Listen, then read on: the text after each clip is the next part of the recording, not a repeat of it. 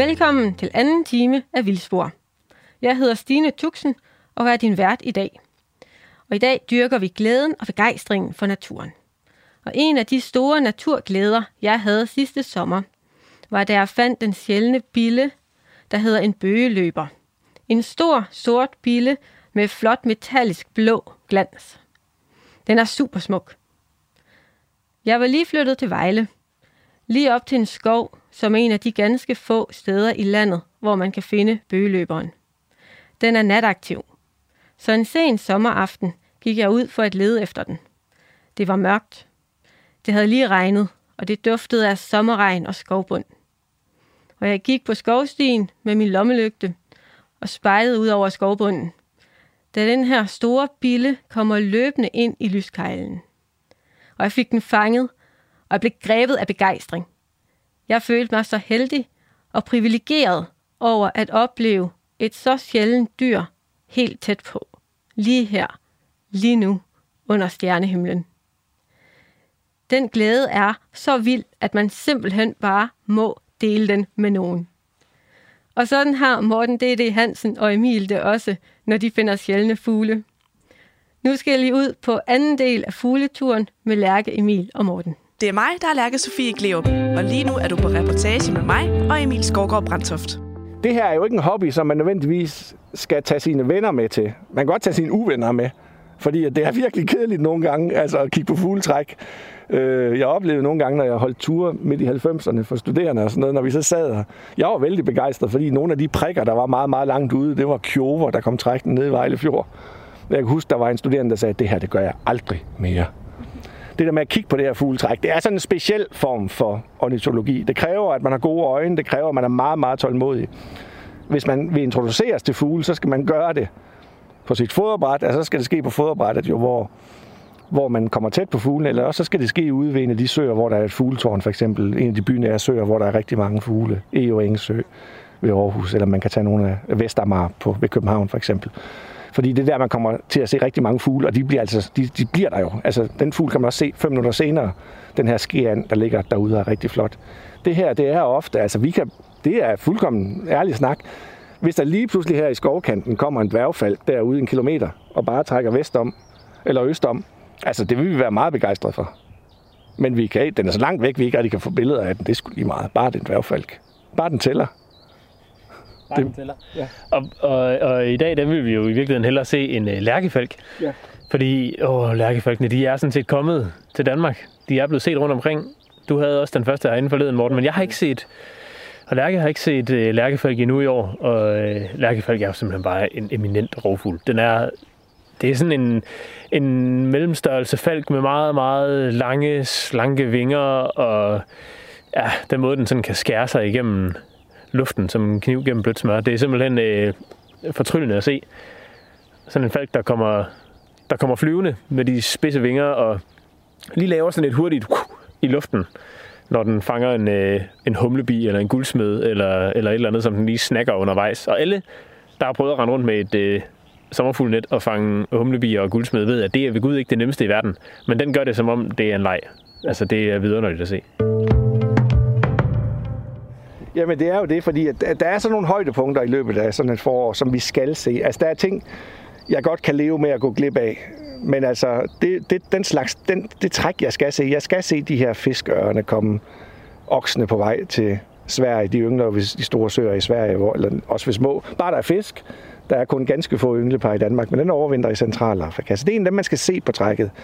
Øh, så skal jeg se lærkefalkene fordi de er så ufattelig fede. Så skal jeg se vepsevågerne. Også fordi det var en af de første rovfugle, jeg i sin tid så som knægt, altså som på træk. De kommer også fra den centrale afrikanske regnskov og vælter igennem øh, Danmark i løbet af en uge eller to i løbet af foråret. Så skal der en 6-10.000 fugle passere over Danmark på vej til ynglepladserne i Skandinavien. Det skal, altså, de ting skal jeg se. Øh, og hvis ikke jeg har set dem i løbet af et år, så sådan forår der, så føles det på en eller anden måde, ah, det var ikke helt godt. Og sidste år var ikke ideelt, for eksempel med de her websover. Så, så det har bare at tage revanche i år. De kommer der 10. 12. maj, begynder de for alvor at komme ind over, komme ind over landet. Det er så sjovt det der med, fordi nu sidder jeg her, og det er, eller nu sidder vi her, og det er jo ikke, Ja, virkelig ikke fordi det koger. Altså, der er meget få fugle i dag. Øhm, og, og vi har jo siddet i Batumi i Georgien, Emil og jeg for eksempel, og kigget på rovfugletræk. Og på en dag set 100.000 af de her vepsevåger kom lige hen over os, altså kom lige panden på os, sammen med hundredvis af hedehøge og dværgørne og imponerende mange fugle. Og jeg kan huske, vi sad dernede og tænkte, bliver verden nogensinde det samme igen for os, efter at have oplevet det her? Altså, kan vi nogensinde igen fornøjes over en dag ved Vejle Fjord, hvor vi ser fem eller ti vepsevåger? Fordi vi, havde jo, vi var jo blevet kalibreret på en måde, altså prøv lige at høre, det var, det var himlen, der bevægede sig af store fugle. Alle Ruslands vepsevåger skulle bare lige hen over hovedet på os på vej til, til Centralafrika. I løbet af den uge, vi var dernede, så vi måske en tredjedel af hele verdens bestand af vepsevåger. Øhm, og så sker der det, at ugen efter, der sidder vi ved, ved Vejle Fjord. Vi, kunne ikke lade, vi skulle lige ned og prøve at se, om, om det virkede. Så vi sad der fredagen efter, vi var kommet hjem. Så sad vi nede ved Vejle Fjord og der var jernspur, og der var rørspur. og der kom fem vepsevåger den dag, og vi var lykkelige. Det der med, at det er så situationsbestemt eller kontekstbestemt, hvad der er godt og hvad der er dårligt. Altså nede i Georgien, ville, der var vi blevet skuffet, hvis ikke vi havde set 10 eller 15 eller 20.000 vepsevåger på en time. Øh, her i Danmark, øh, der kan vi nøjes med mindre. Og så er det jo så, at vi skal lære ned. Her i Nørresnede, der skal jeg ikke se det samme, som man ser i Skagen. I Skagen vil man blive decideret skuffet, hvis man på sådan en forårsdag kun ser fem fiskeørne. Her tænker jeg, at det er en god dag hernede. Men øh, nu har vi både talt om de der store oplevelser, sådan, hvor det er øh, helt ekstreme øh, tal, eller nogle virkelig sjældne fugle, og vi har også talt om de der helt almindelige, næsten lidt hverdagsoplevelser, det man derfor kan forvente at se år efter år. Hvad driver jeg mest? Er det, øh, er det hverdagsobservationerne, som bare gør en glad, og det er livets gang, eller er det de store hits? Det er at være viden til noget usædvanligt. Altså eller noget, hvor, hvor man kan sige, at man sætter en fed streg under, at det her, det er det, der sker lige nu. Øhm, for mig er det ikke det der med, at altså, det, jo, jeg kan godt huske de sjældne fugle, jeg har set. Men, men bare det, at man er vidne til noget ud over det sædvanlige. Det er altid det, vi håber. Ej, det kan være, altså, og det kan vi jo ikke udelukke, at der om en halv time kommer en sort stork flyvende herude. Den har jeg aldrig set den der nede før, og hvis der gør det, så er det en dag, der vil mejsle sig ind. Ikke også? Og det er, chancen er der altid, ikke også? For at der lige pludselig, og det er der næsten, at man kan, vi kan sidde inde i Universitetsparken i Aarhus på vores arbejdsplads på museet, og kigge ud af vinduet en dag, og så er den der lige pludselig, den sjældne fugl, som, som vi aldrig havde regnet med. Og det er jo, det er det, vi leder af, eller at der en dag kommer enormt mange drosler trækkende henover. Der, bare det, at der er lidt der er lidt ud over det sædvanlige. Øh, det, behøver ikke, det behøver ikke være vanvittigt sjældent, men vi går for eksempel meget op i rekorder. Altså, hvem har, altså, når man er på et sted, sætter man en ny rekord for stedet, ser vi lige pludselig, den gamle rekord var 28 rørhø. I dag har vi 32. Altså, det er sådan noget, vi... Og det har vi helt styr på, hvad rekorderne er. Det lover jeg. Det, øh, for, og, og så, så, så, det går vi det er det der med selvfølgelig lige, det er en slags sportsgren. Det er jo en sportsgren, og der er så elitesportsudøvere, det er absolut ikke. Men det er jo så dem, der drager land og rige rundt for at have set flest fuglearter i Danmark. De, de er jo fuldkommen kompromilløse, går nærmest i træning. Det er jo ikke engang løgn. Altså, de kan jo sidde og lytte stemmer det meste af vinteren for at forberede sig på hvilket som helst trækfuglekald, der kunne høres. Og, og de, de kald, de lytter til, det er jo så kald fra fugle fra Nordafrika eller fra Øst, langt ud over i Sibirien eller noget i den retning. Altså virkelig minutiøst forbereder sig. Øh, og så er der også, som egentlig... Altså, hvis vi bare kan løbe nogenlunde hederlig maraton, så er vi sgu godt tilfredse. Jamen, jeg, tror, jeg, tror, øh, jeg tror noget af det, der, der betyder noget for mig, er også at, ligesom vi er her ved dig, Morten, at have sit, sit sted, eller altså, man kunne jo tage til Skagen og se en hel masse fugle, men, men, men det er på en eller anden måde federe at have sit eget. Ja. Og ikke, øh, det er ikke, fordi vi ikke vil dele, øh, med dem i Skagen, havde jeg sagt. Men, øh, men det er bare sjovere. Og jeg, om efteråret især, der, der kigger jeg meget på fugle ude ved, på sydspidsen af æbletoft Og det kan nogle dage være, være rigtig, rigtig godt, og andre dage kan det være, være der helt utrolig, utrolig få fugle, der kommer. Men bare det at stå derude, og man kommer ud af bilen sådan en morgen, lige inden solen står op, og man kan høre jernspurvene, eller engpiberne, eller, eller hvad det er, der, der lyder op fra himlen det er, det er simpelthen så stemningsfuldt, og det, det er lige før, at, øh, at, at så er det lige meget, hvordan resten af dagen bliver i forhold til fuglene, når man, når man kommer ud og kan mærke, at man er der. Ja. Og mærke, at, at der sker noget, og, og altså, det, det synes jeg virkelig betyder noget, og det, det behøver ikke at være voldsomt mange fugle, det behøver ikke at være øh, sjældne fugle, det er bare det der med at være en del af det. Mm. Selvom man i virkeligheden, altså fuglene, de trækker uanset om jeg er der eller ej, Øh, men, men det der med at være observatør til fænomenet, at fuglene de er på vej til Afrika, det synes jeg er, øh, det er helt vildt. Ja, præcis. Ja, jamen, det er jo også det, fordi at, at, at øh, altså objektivt set, at ved jeg jo godt sådan en dag som i dag, at der ikke kommer særlig meget. Men jeg, jeg, hvis ikke jeg sidder her, så er jeg jo ikke en del af det. Men, altså, så det er virkelig det der med, at, at, at få det med, få året ind under huden. Noget af det, jeg tit har fortrudt lidt, det er, at jeg ikke i sin tid, da jeg var ung og havde alle muligheder i livet, kan man sige, at jeg ikke tog et år eller to på det, man kalder fuglestation, hvor man indlogerer sig på en fuglestation i stedet i Danmark, hvor man kortlægger fugletrækket, og så bare tæller fugle hele år. Bare er med dag efter dag efter dag, oplever hele året. Fordi guderne skal jo vide, at der normalt, når det ikke er coronatid, er mange møder og mange arrangementer og mange ting. Og lige pludselig så er april gået, den forsvandt mellem hænderne på dig. Ikke også? Og vi sidder lige pludselig og kigger på hinanden. Det er 1. maj, tænker vi. Jamen, jeg, jeg nåede jo ikke engang at se rørhøene. Eller, øhm, så det er det der med at være en del af det der levende liv. Øh, og vi får jo, altså, vi får, altså, det er jo som Emil siger, det der med, at, at fuglene trækker, vi har jo snakket så meget om det her til bevidstløshed, men fuglene er der, uanset, vi, vi, vi dyrker en hobby, der, der sker, uanset om vi er her eller ej. Altså, det er fuldkommen lige meget. Vi skal bare se det. Det er en slags gudstjeneste, eller en messe, eller et eller andet, hvor, hvor vi, vi er bare tilskuere. Vi er fuldkommen altså neutrale jagttager. Vi kan ikke påvirke det. Vi sidder bare, nå, spurvehø. altså, at, at, at det, er, det kan noget. Og det er, det er, det er sjovt, fordi at, at vi er mange, der er enige om det. Altså, når, når vi sådan sætter ord på det, sidder med en masse fuglekiggere sammen, så er det den samme, det er det samme, det giver os. Det er altså noget virkelig dybt emotionelt også, det her med at kigge på fugle. Altså, vi kan ikke leve uden. Det vil være... Altså, hvis vi... Jeg sad for nylig med en fuglekiggerkollega, så tænkte vi, tænk nu, hvis corona havde ramt, ramt fuglene. Sådan at 95 eller 98 procent af fuglene var døde. Det, vi, vi sad bare, det, den tanke kunne vi slet ikke holde ud. så, så, så, det er, så det er lidt det der med at sidde bare og bevidne livets mirakel. Det skal vi bare have med. Det er fedt. Det er faktisk rigtig, rigtig fedt. Det er mig, der er Emil Skovgaard Brandtoft, og lige nu er du på rapportage med mig og Lærke Sofie Kleop. Jeg tror aldrig nogensinde, jeg har oplevet en tur, hvor der er, rigtig mange, hvor der er mange fugle, hvor jeg så tænker, nu må det være nok. Nu tager jeg hjem. Man vil have det hele med. Altså, man bliver bare, det, bliver, det er bare et ekspresstog. Der var, der var en dag for et par år siden, en eftermiddag, hvor du kom hjem, eller gik ud, du har siddet og arbejdet indenfor, ja. hvor du øh, simpelthen øh, fik et chok over, hvor mange fugle der kom, ja. som, som næsten rystede dig. Ja, det er rigtigt. Øhm, nej, jeg havde været på arbejde på Mols, og vi havde lavet nogle tv-optagelser, og så kommer jeg her hjem kl. kvart i syv om aftenen, og der burde alting jo være... Altså, der er det tit, at trækket er ved at være overstået. Og jeg kom bare... Jeg havde ikke set nogen fugle på Mols, og tænkte, at det, det, der skete sikkert ikke rigtig noget i landet i dag. Og så kommer jeg herind, og det væltede simpelthen over med rovfugle. Det der kom falk efter falk efter falk, og fiskørne og rørhøge og spurvehøge og, og øh, masser af ingpiber osv. Og og når det er så koncentreret der, så, så kunne jeg godt mærke, at det her det var for voldsomt at sidde med selv. Altså det her, det var så, det var så ekstremt, at det havde jeg brug for at dele med nogen. For, og det er svært. Altså, så er det jo de der øjeblikke der, hvor man egentlig, ej, gider vi har siddet to-tre mand og oplevet det her. For man vil virkelig... Sådan har vi det også. Vi vil egentlig helst dele det.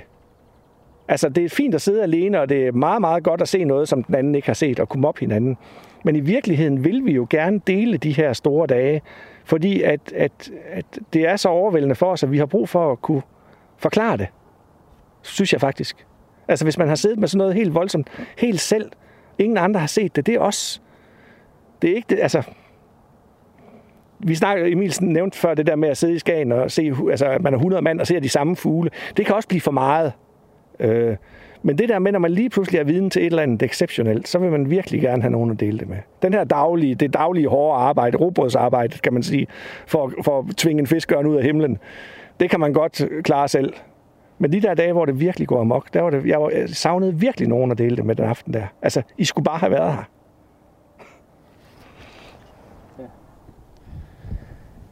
I skulle bare have været Det var vi ikke.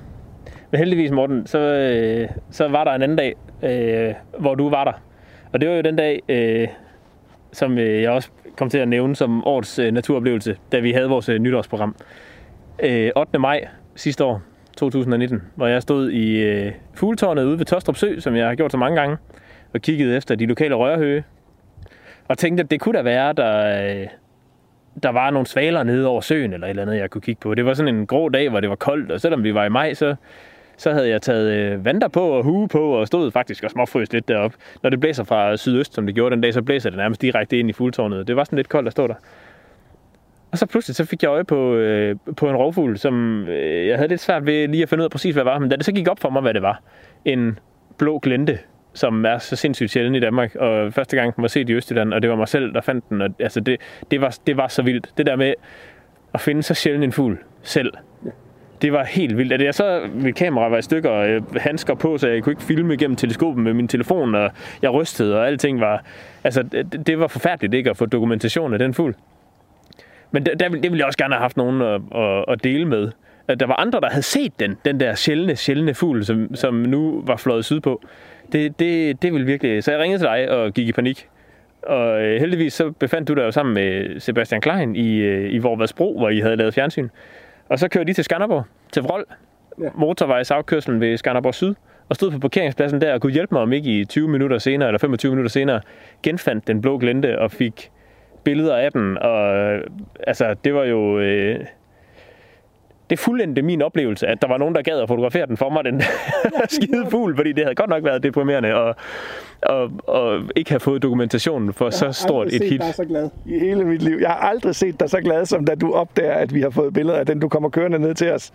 Og du var jo ved at skifte hud, skulle jeg til. Altså puppehud. Du var ved at krænge. Altså, du, var, du kunne slet ikke være i dig og vi var jo også, altså igen det der med, det her det var en god historie også. Altså det, er vi jo også, altså det kan vi jo godt lide det der med. Det her det er jo en, det er jo en fremragende historie, at du melder en blå glente langt nord for os, og at vi så formår at krydse dens vej, og, og Sebastian råber af mig i 8 minutter, at jeg skal filme den, selvom man, det er umuligt at filme den. Jeg står og tager billeder af den, men han synes, jeg skal filme den, og han er helt i sin egen verden. Altså, det er, det er jo det fuglene også, altså det er, vi giver slip på os selv. Altså vi opfører os jo som totale tosser.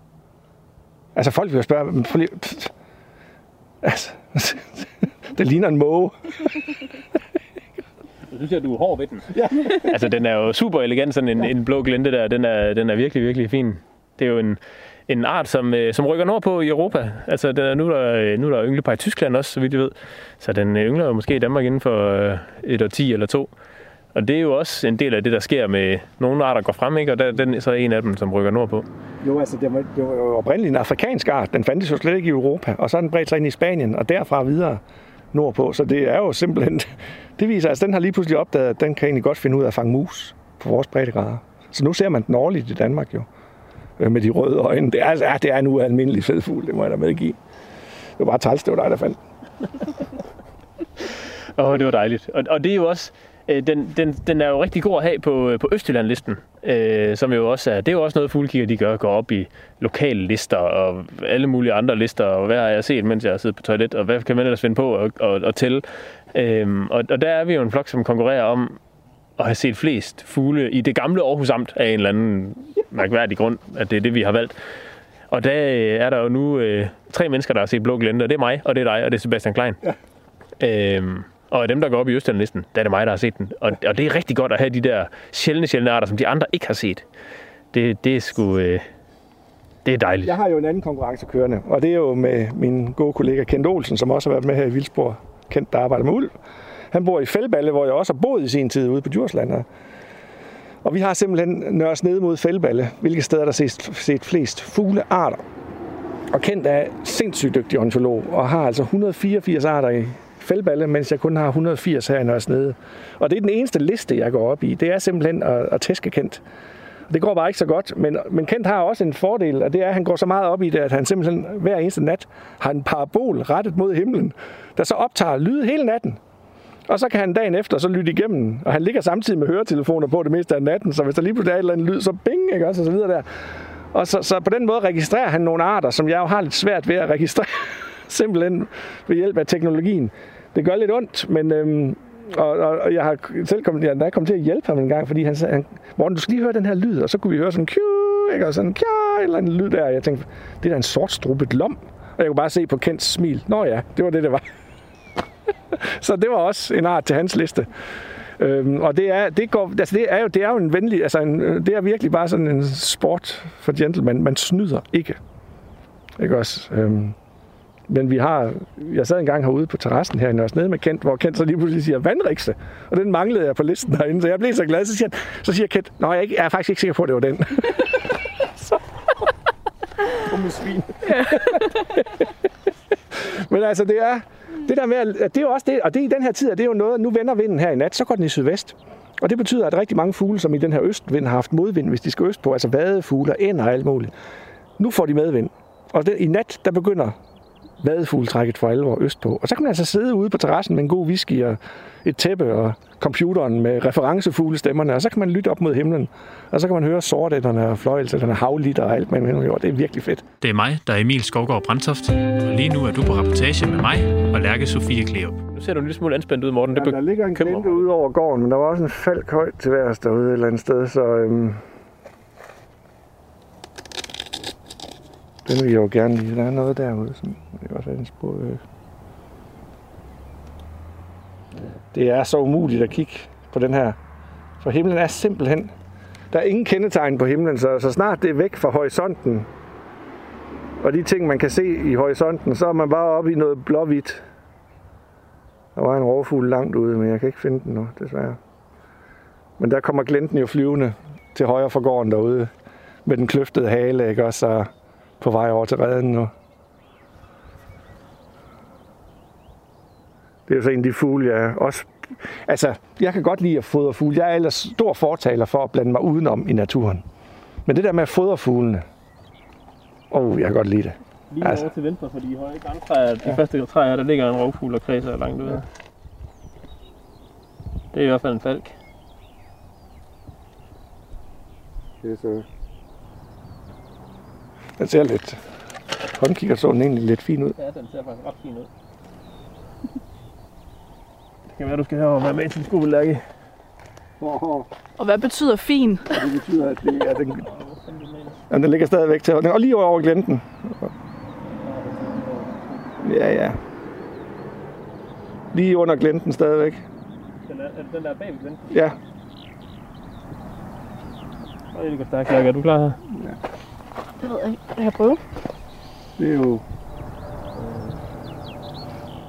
Det er den ægte vare, Emil. Den kommer lige i... Det er den ægte vare, du. Nej, den er langt væk nu. Nu går den ud. Den kommer ud igen. Lige lidt. Hmm. Der. Nu er den derude. Nu er den ude og på vej hen på antennen. Ja, hvis den kommer helt ned Ja. ja. der skoven. Ude bagved. Nu gik den ned bag skoven igen. Ja.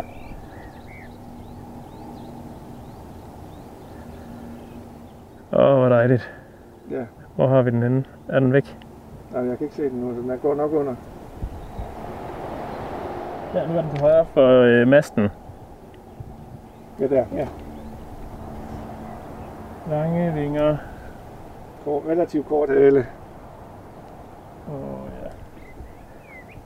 ja. Ja. Og bare sådan en rigtig svirbi. det var lærkefalken. Det var lærkefalken. Den var kun en kilometer væk. eller et eller andet, og en mikroskopisk lille prik, men det var en lærkefalk. Ja. ja. Fedt. Kæft, hvor dejligt. Det var min første i år. Ja. Ej, det var fedt det der. Det synes jeg var dejligt. Åh oh, ja, selvom det var en lille prik, så, så varmer den. Jamen også fordi, den er bare sig selv. Altså det der med, at den har de her lange sejlformede vinger, virkelig har svirp i vingerne også, ikke også? Fordi ja, den, man skal, den flyver fantastisk. Det er også, altså det er jo det, jo længere vinger du har, jo hurtigere kan du strengt taget flyve. Ikke? Så øh, det er en mursejler på speed. Ikke?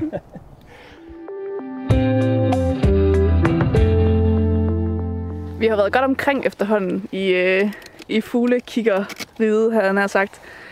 Og, øh, og talt både om øh, oplevelser, om håneret og om lister med, f- hvor mange fugle man har set i forskellige dele af landet eller på egen matril. Men hvad, hvad er egentlig det vigtigste? Nu kan I jo begge to få lov til at svare igen. Altså er det, øh, er det oplevelsen, eller er det mere det der med at have håneretten og have den liste, øh, som gør, at man vinder en eller anden form for konkurrence internt mellem fuglekikkere? For mig, er, for mig er det vigtigste det der med at være med derude. Det, det er det helt klart. Altså, jeg, det der med at komme ud og stå sådan en morgen, og jeg kan allerbedst lide, når jeg får det fra morgenstunden, når solen står op, og man kan komme ud og lytte med det samme. Man stiger ud af bildøren. Sker der noget i dag? kan man høre fuglene op fra himlen og sådan noget. Det der helt fra morgenstunden og, og, og få det med og være der, det kan simpelthen, når man, når man står der sådan en, en dag, det kan være, øh, det kan føles helt magisk at komme ud sådan en morgen, efterårsmorgen, ikke, hvor der er dug i spindelvævet, og fuglene øh, piber derop, skovpiberne og jernspurvene, og hvad det, hvad det ellers kan være. Altså det, det, øh, det der med at komme ud og bare være en del af det og, og være med, det, det er klart det vigtigste. Jeg er helt enig. Jeg kan faktisk, jeg har en god øh, ven, Claus, som Emil og jeg kigger rigtig meget på fugle med. Og for nogle år siden, der øh, var vi i starten af april, 10. 11. april, og, øh, og Claus havde mulighed for at komme i felten den øh, næste dag. Og det så rigtig godt ud. Søndenvind, altså varme efter en lang periode med kulde. Og Claus ringer til mig aftenen inden, bliver det godt i morgen? Jamen jeg siger, Claus, vi skal nok, vi kommer til at se rigtig mange fugle øh, nede i Vejle Fjord, hvor vi så skulle tage ned. Og, og så klokken kvart, altså vi skulle så mødes klokken 5, og så skulle vi ned til Vejle Fjord, så vi var der netop fra aller tidligste morgengry. Klokken kvart i fire får jeg en sms. Kvart i fire om morgenen, om natten, får jeg en sms fra Claus. Kunne ikke sove. Er der om et kvarter? Så klokken 4, der kører vi med fuldmåne. Der var simpelthen hang her hen over byen, og, og sådan en orange lav fuldmåne, og man kunne høre vindrosler trække op fra himlen. Det var knaldmørkt. Og vi kørte ned til Vejle Fjord, og det var stadigvæk knaldmørkt. Vi kunne høre en skovhornugle, der sad og tudede lidt, og vi kunne høre nogle drosler, der kaldte. Og så begynder det lige så stille bare at dæmre ude øst på, og klokken er jo kun kvart i fem eller fem eller noget, så det, det, det var virkelig tidligt. Og så lige pludselig med et, så går alle solsorter ved hele fjorden i gang med at synge, og det var havblik, det var helt stille, lummer lunt. Og det der øjeblik, hvor solsorter på en gang over hele fjorden, bare, vi kunne høre dem over fra den anden side af fjorden, altså det var magi, og vi kiggede bare på hinanden og var klar over, at nu er vi vidne til, nu er vi vidne til noget stort. Og det blev en af de allerstørste dage, vi nogensinde har oplevet. Og vi sad der til det blev mørkt. Altså vi sad der til det begyndte at regne hen under aften. Vi ville have det hele med. Og det er nemlig, som Emil også siger, de der dage, hvor man, altså simpelthen, man sidder, jeg sidder egentlig bare på den her stol fra årlig morgenstund, og solen bevæger sig hele vejen over mod vest og går ned. Og jeg føler bare, at jeg har levet, altså jeg har været med, hvor det skete. Ikke også? Og så kan det godt være, at man ikke har set så meget, men jeg var der, og jeg havde chancen. Det var nok. Prøv at høre lærkerne. Dem kan du høre, ikke også, Andrew, der sidder med høretelefonerne på. Fordi det er jo bare, at man er med til det, hvor det sker.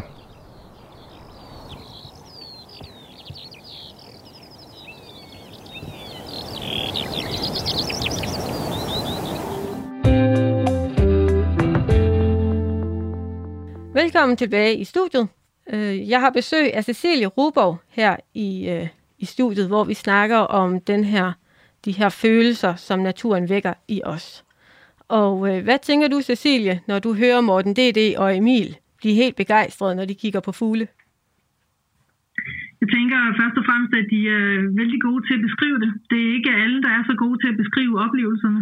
Faktisk er det meget ofte, at oplevelserne de foregår mere i stilhed og tavshed, og at man ikke øh, prøver at oversætte det. Men det er de begge to øh, rigtig gode til. Og på den måde, så da jeg hørte det som øh, etnograf, så sad jeg og tog notater undervejs, fordi det var, det var virkelig interessant. Og det, jeg hæfter mig ved, det er, hvor god de, øh, Morten er til at beskrive... Øh, øh, at det centrale er, der er flere ting, han nævner, men han vender hele tiden tilbage til det her med liv, med liv. Man mærker livet. Ja. Øhm, og det kan man jo sige, at det på den ene side er indlysende, men i almindelig dagligliv er det ikke nødvendigvis så indlysende, øhm, at man kan blive så øhm, øh, overrasket over at mærke selve livet og glædes uendeligt ved det øh, i et her og nu. Altså han er vældig god til at beskrive det at, øh, at stå og have en meget stor forventning, og så kommer det, som måske er allermest enkelt i verden, og så overvælder det en. Ja. Det synes jeg har vældig godt øh, fat i. Han siger også, øh, og det er det, der er specielt med fugle, og som jeg også selv har, har oplevet, fordi jeg har været med ude øh, og se øh, fugletræk, som det de øh, taler om, øh, det er det her med, at øh, fuglene kommer ud af intet. Altså man står og kigger op i himlen, der er ingenting, og så pludselig er det der.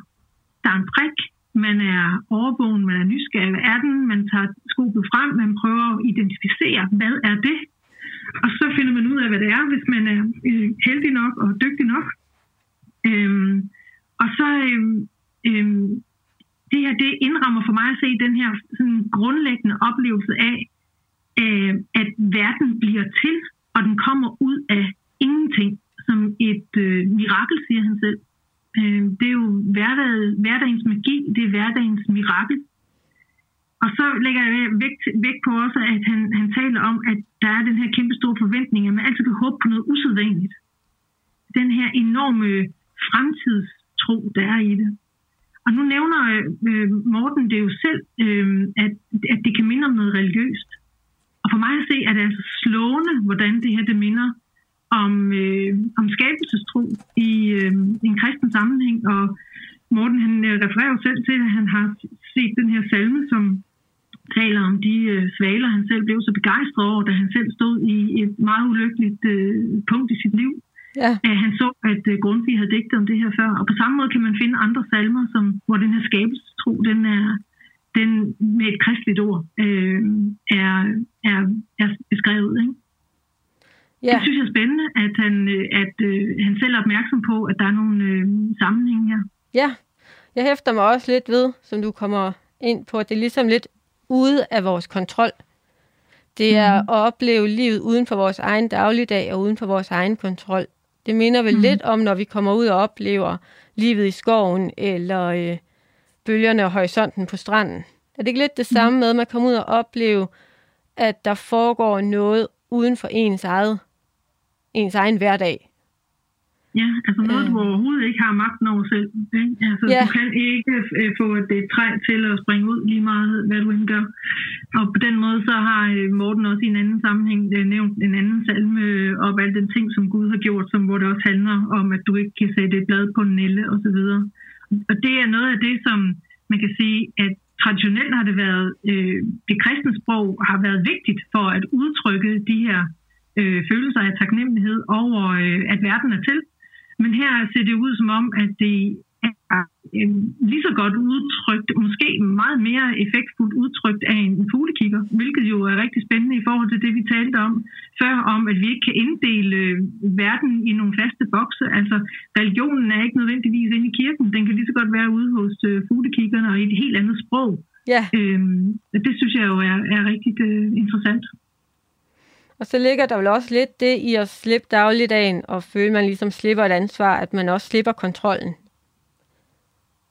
Ja, præcis. Man øh, har ikke, øh, det, den måde Morten udtrykker på, det er, at jeg gør ikke andet end at se. Ikke? Han skal ikke andet.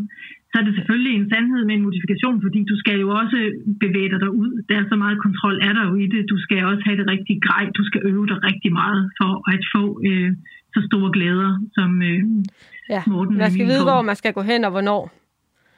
Ja, der er virkelig en indøvelse der. Men det er ikke så anderledes for religiøst liv overalt i verden. Det har også krævet en meget stor indøvelse at nå til det punkt, hvor man siger, at man ikke kontrollerer, eller at man forstår, at verden er en givet, eller hvordan man nu vil formulere det.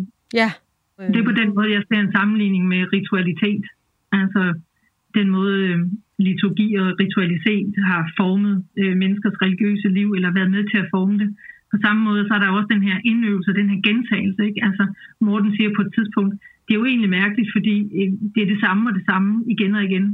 Og det minder altså også utrolig meget om nogle gamle sandheder i religionen. Det er, at de her ting, dem bliver man nødt til at få at vide hele tiden. Man kan ikke sige sig selv det. Man er nødt til at få de her grundlæggende størrelser at vide hele tiden. Ja, og oplevelsen bliver ved med at være lige stor hver gang. Mm. Og øh, så kommer man også ind på den her glæde ved at, at have nogen at dele det med. Mm. Og det siger du, det adskiller sig måske lidt. Altså, så vi, vi taler måske om lidt forskellige oplevelser. Der er den, hvor at øh, hvor man kigger mere indad for noget ro og noget indre ro og noget fordybelse. Og så er der den mm. her store, sprudlende begejstring, som, som man har brug for at dele med andre. Mm. Øhm, og hvis vi kigger på den der ro, som naturen kan give, så, øh, så er der vel også mange, som søger ud i naturen, eller nogle, hvis de skal øh, overveje nogle tunge ting, eller træffe en vigtig beslutning. Er det noget, du ja. også har stødt på? Ja, det er det. Jeg har, øh, jeg har stødt på det flere gange øh, derude på stranden, og når jeg har talt øh, med folk om, øh, hvorfor det er så fint at være på stranden. Og det virker til, at der er mange, der kan have en lidt større tillid til sig selv i den version, som man er ude, hvor man kan samle sig og have fornemmelsen af, mm, at man er rigtig kalibreret i forhold til verden. At det ikke er nogle små hensyn, der er afgørende, men at man sådan har fat øh, i livet på den store klinge, eller den, den, øh, den store bredde, at det er på en eller anden måde et mere øh, tillidsvækkende øh, beslutning, man kan komme frem til på det sted. Det er men, meget tit, at folk siger det.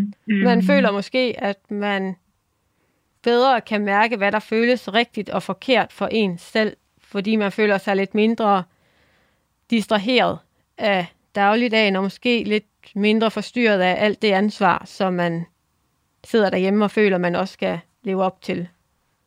Det bliver det er helt lidt... Altså meget, der taler for, men man kan så sige, at beslutninger, de tages jo meget ofte ikke kun én gang. Altså det vil jo så være meget ofte, at man tager, tager den beslutning med, og så drøfter den senere hen. Ikke? Men, men altså man ligesom får adskilt de der øh, dele. Hvad mener jeg selv? Og hvordan kan det virkelig gøres i blandt de mennesker, jeg nogle gange er? Ja, så man tager ud i naturen for at kunne lytte til sig selv lidt adskilt fra alt det, som også påvirker, hvem vi er i dagligdagen. Mm. Og på den måde, så bliver det sådan, så giver det nogle andre overvejelser, end hvis vi kun overvejede det derhjemme. Det er det, jeg, det er det, jeg hører, at der øh, i hvert fald kan, der kan noget, der kan siges med en større sikkerhed. Fordi ja. Øh, der er så mange indtryk øh, fra alle mulige sider at så, øh, så kan man finde mere øh, øh, ro og tillid øh, til det. Ja. Øhm, så er jeg faldet over, hvor den DD øh, beskrev de sociale medier her for, øh, øh, for en uges tid siden, om øh, nogle, nogle smukke blomster på Mols Laboratoriet, som de har ude på Mols Laboratoriets naturarealer, som var blevet gravet op og der er åbenbart inden for de sidste par uger været eksempler på øh, både den, der hedder opret kobjælle, og nogle orkideer, som er blevet gravet op af folk, som formentlig har taget dem med hjem. Og øh, jeg forestiller mig, at det er nogle mennesker, som har været meget glade for de her blomster. Synes, de var smukke, haft en, nogle, nogle stærke følelser omkring det, og har haft lyst til at tage dem med hjem.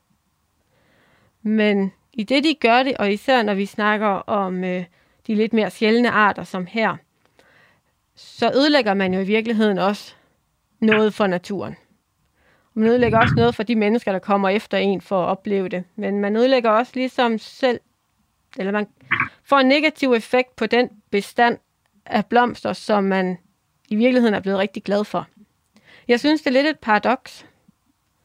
Øh, hvad er det, der sker inde i os på den måde? Er det et forsøg på at tage den her kærlighed til naturen med hjem, eller hvad er det, der gør, at vi kommer til at, at ødelægge noget, som vi egentlig vel er rigtig glade for? Der jo være rigtig mange motiver til det, og vi kan jo gætte rigtig meget på det, når vi ikke ved, hvad det var for nogle mennesker, der stod der. Men jeg vil hæfte mig ved i første omgang, at for folk, som øh, færdes øh, i naturen og ikke gør det meget hjemmevendt, der kan det faktisk være rigtig svært at finde rundt i, hvad der er tilladeligt og hvad der ikke er tilladeligt. Øh, når man ser over det danske land og tænker på, hvordan det forvaltningsmæssigt altså er øh, opdelt i små bitte bidder, altså hver kvadratmeter har ligesom øh, nogle særlige, der er nogle, er nogle særlige forhold gældende, så kan det i første omgang simpelthen være svært for folk at vide, at øh, de ikke må det. Øh, jeg er selv blevet meget overrasket over, hvor mange regler der er alle mulige steder. Ja, og de færreste, ved måske, de færreste ved måske også, at der er tale om, om sjældne blomster. Præcis. Øh, altså, de tænker, at dem er, der, ja, dem er der i håbetal derude. Det gør ingen forskel, at jeg lige tager en 20-30 stykker med hjem af dem. Det kunne man jo godt forestille sig. Det var da i hvert fald et udgangspunkt. Men øh, lad os så sige, at den andet scenarie, det er, at det er en, der ved, hvad han eller hun gør. Så kan man jo sige, at øh, det ligner jo det, som vi gør på alle mulige andre måder, at vi godt kan lide at skabe vores eget lille habitat, hvor vi har de bedste ting samlet omkring os.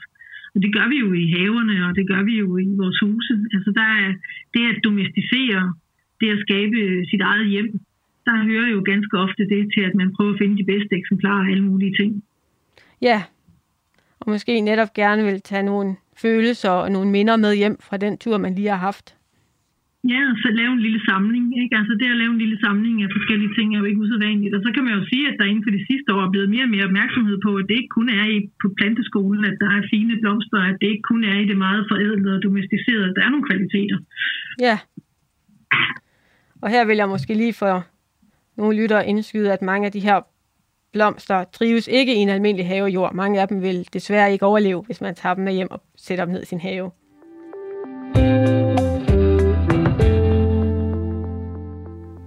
Så kunne jeg godt tænke mig her til sidst lige at høre, øh, hvor hen i naturen får du selv den, den stærkeste følelsesmæssige oplevelse?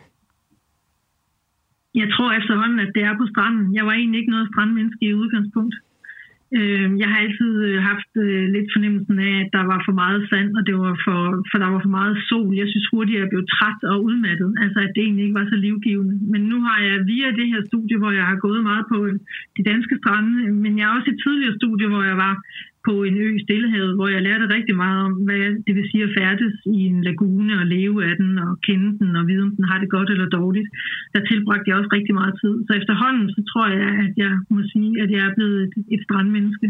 Jeg har lært rigtig meget af de mennesker, som er gået der. Men stadigvæk vil jeg også sige, at det meste af vinterstranden, altså det er at, at gå en tur. Men jeg har også altså, bestræbt mig på at, at lære øh, de planter at kende, der er på stranden. Så jeg har været ude med min flora og jeg har også øh, prøvet at lære øh, øh, de fem øh, vigtigste eller øh, mest øh, hyppige måger at kende og kende forskellen på den, men øh, jeg må sige, at jeg slås med det. Det er svært.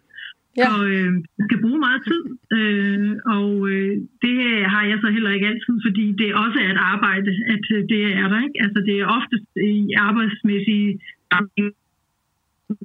Ja, at du er derude. Ja. Men øh, man kan lære. Jeg har, jeg, har, jeg har forsøgt at prøve at se på det som, som en læreproces, og har også taget notater om det her undervejs. Men jeg vil så også sige, at jeg i kraft af at have været ude med, med, med fuglefolk, så har jeg faktisk også lært øh, rigtig meget af dem. Nu vil jeg sige, at jeg er kommet lidt ud af træning her hen over vinteren, og det her forår på grund af de andre ting, der har optaget mig, men sidste år, der var jeg faktisk i stand til at blive helt kuldret over at se fugle. Jeg sad ude på et tidspunkt i min egen have, og der kom noget så almindeligt som gæst hen over mit øh, hus. Men der blev jeg altså helt øh, forfjamsket øh, og, og kunne ikke samle mig om noget som helst. Og altså, oh, den der begejstring, øh, den smittede simpelthen. Ja. Øh, og det har jeg oplevet flere gange sidenhen. Øh, øh, inde i byen, øh, hvis jeg hørte også bare øh, gæs eller noget andet. Øh, så den der øh, overvågenhed og den der, ej, hvor er det fantastisk. Og det er lige nu og her. Det, det, det, det, men jeg, det skal holdes med lige, det vil ja. jeg sige. Det var en fornøjelse at have med her i studiet. Tak fordi du ville være med. Selv tak. Nu skal vi til noget helt andet. Nemlig en snak om, hvordan vi bedst beskytter og fremmer den natur, som giver os så stærke følelser. Danmarks Naturfredningsforening har en artikel i Altinget, hvor de foreslår, at man ændrer de nuværende støtteordninger for landbruget, sådan at det bliver lettere for private at give plads til naturen på deres jord. Det vil jeg gerne høre noget mere om. Så derfor har jeg aftalt med Maria Rømer Gerning, som er præsident i Danmarks Naturfredningsforening, at jeg må ringe til hende. Bagefter ringer vi til Landbrug og Fødevare for at høre, hvad landbruget mener om forslaget. Lad os få ringet op til Maria. Det er Maria. Hej Maria, det er Stine. Jeg ringer inden fra Vildsborg. Hej Stine. Hej. Og jeg vil jo gerne høre lidt mere om de forslag til ændringer i støtteordningerne til landbruget, som I er ude med her i Altinget. Ja, og, det er simpelthen et... Ja, nu ja. jeg vil lige starte med øhm, og bede dig forklare, hvad er problemet med de nuværende ordninger? Jamen, det er jo, at de dybest set belønner landmanden, jo mere landmanden dyrker op. Det vil sige, at landmanden har ikke mulighed for at kigge ud på sin bedrift og sige, det her, den her mark, den er meget våd, så lad mig dog lave et vandhul her, i stedet for at dyrke det op. Lad mig lade det her hjørne af marken ligge til et lille naturindhold. Lad mig lade være med at dyrke mine lavbundsarealer, fordi udbyttet er lavt, og det giver ikke mening i en klimasammenhæng.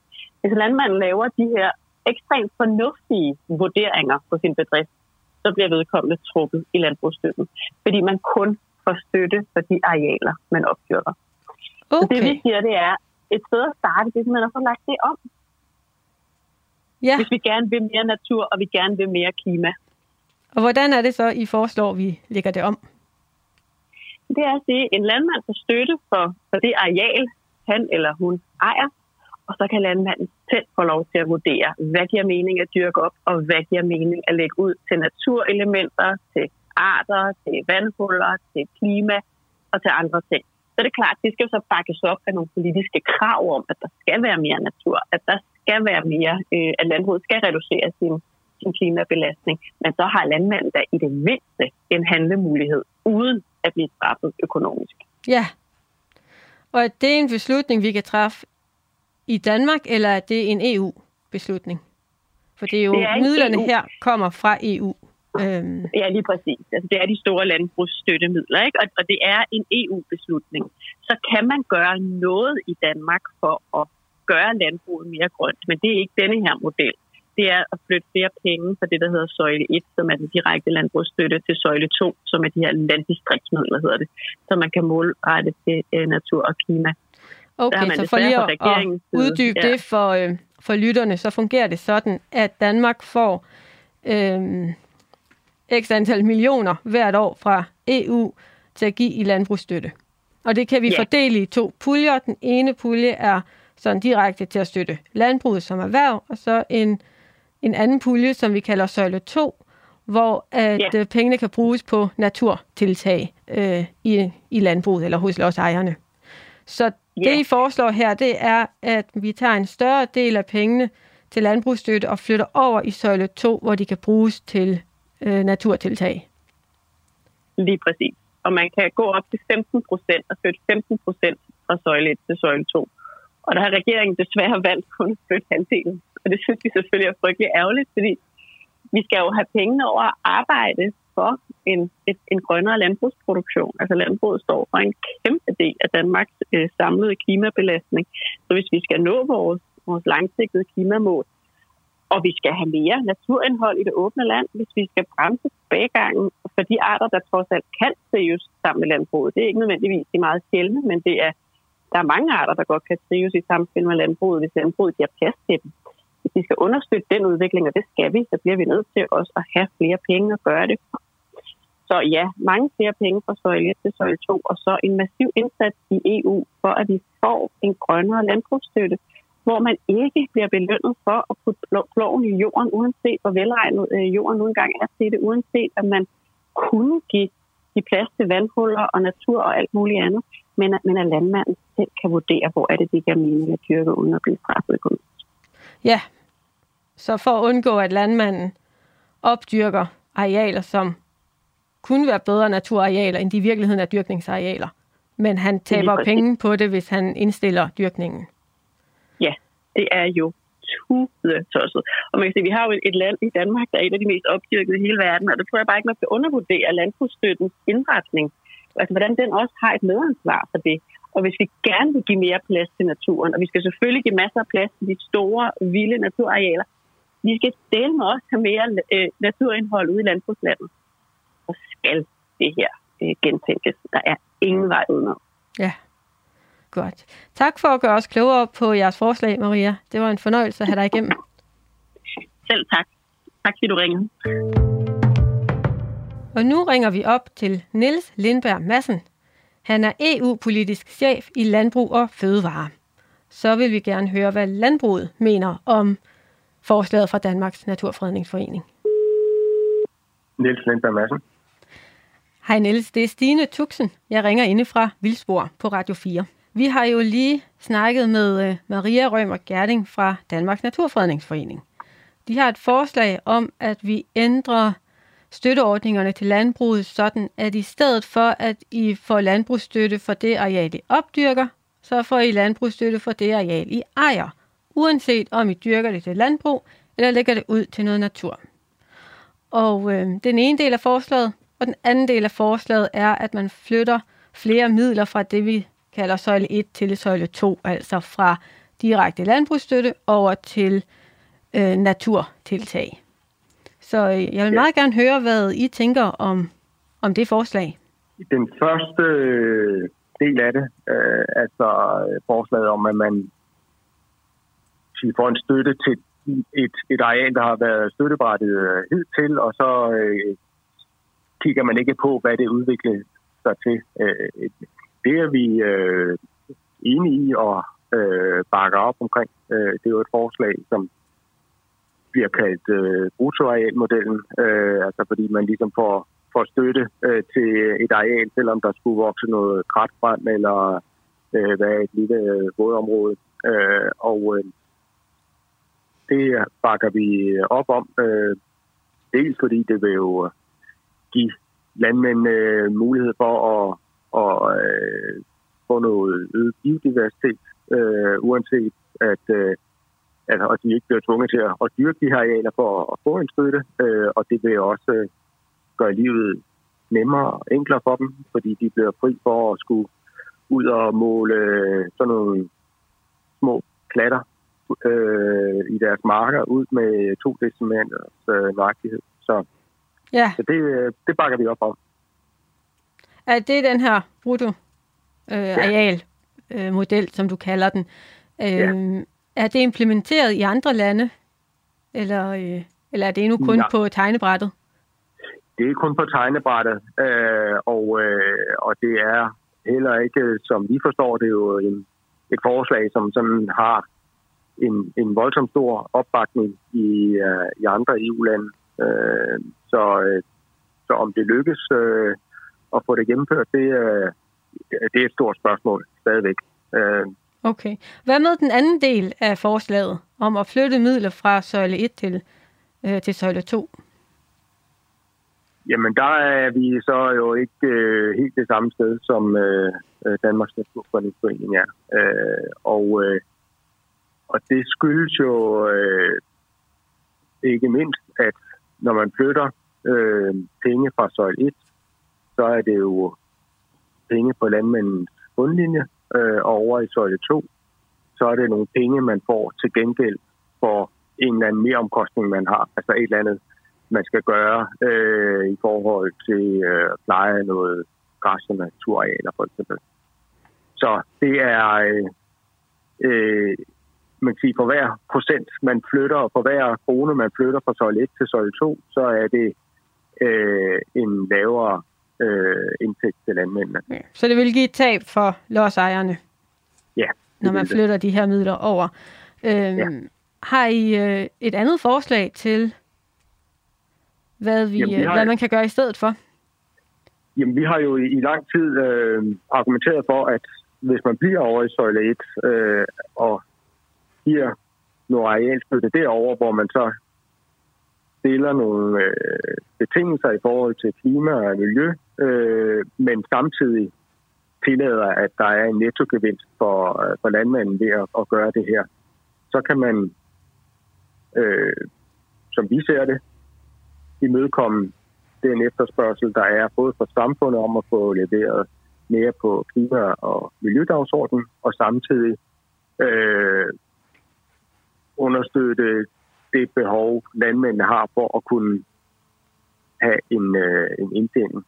Øh, og dermed så, så tænker vi, at der er øh, to dagsordner, man kan øh, levere på samtidig. Ja, godt. Tak skal du have, Niels, for at gøre os klogere på det. Det var en fornøjelse at have dig igennem. Du er velkommen.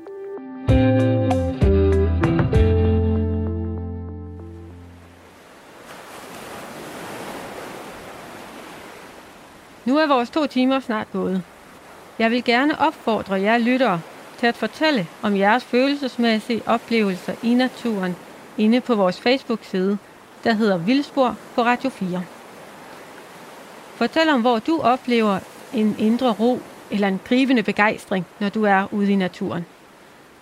Øh, måske er det, når du sidder i klitterne og kigger ud over havet. Eller måske er det, når du finder årets første svampe. Eller fortæl os, hvis du på et tidspunkt har søgt ud i naturen for at træffe en vigtig beslutning. Jeg glæder mig meget til at læse alle jeres historier på vores Facebook-side. Jeg vil gerne sige tak til vores producer, Andrew Davidson. Uden lyd var programmet ikke meget værd. Og tak til jer lyttere for at lægge øre til min første udsendelse. I næste uge får jeg Rasmus Ejernes tilbage som vært. Nu får I udsendelsen her opsummeret i ugens haiku. Ro og begejstring, fordybelse og glæde. Naturen taler. Programmet er produceret af Folkeuniversitetet og Aarhus Universitetsforlag for Radio 4.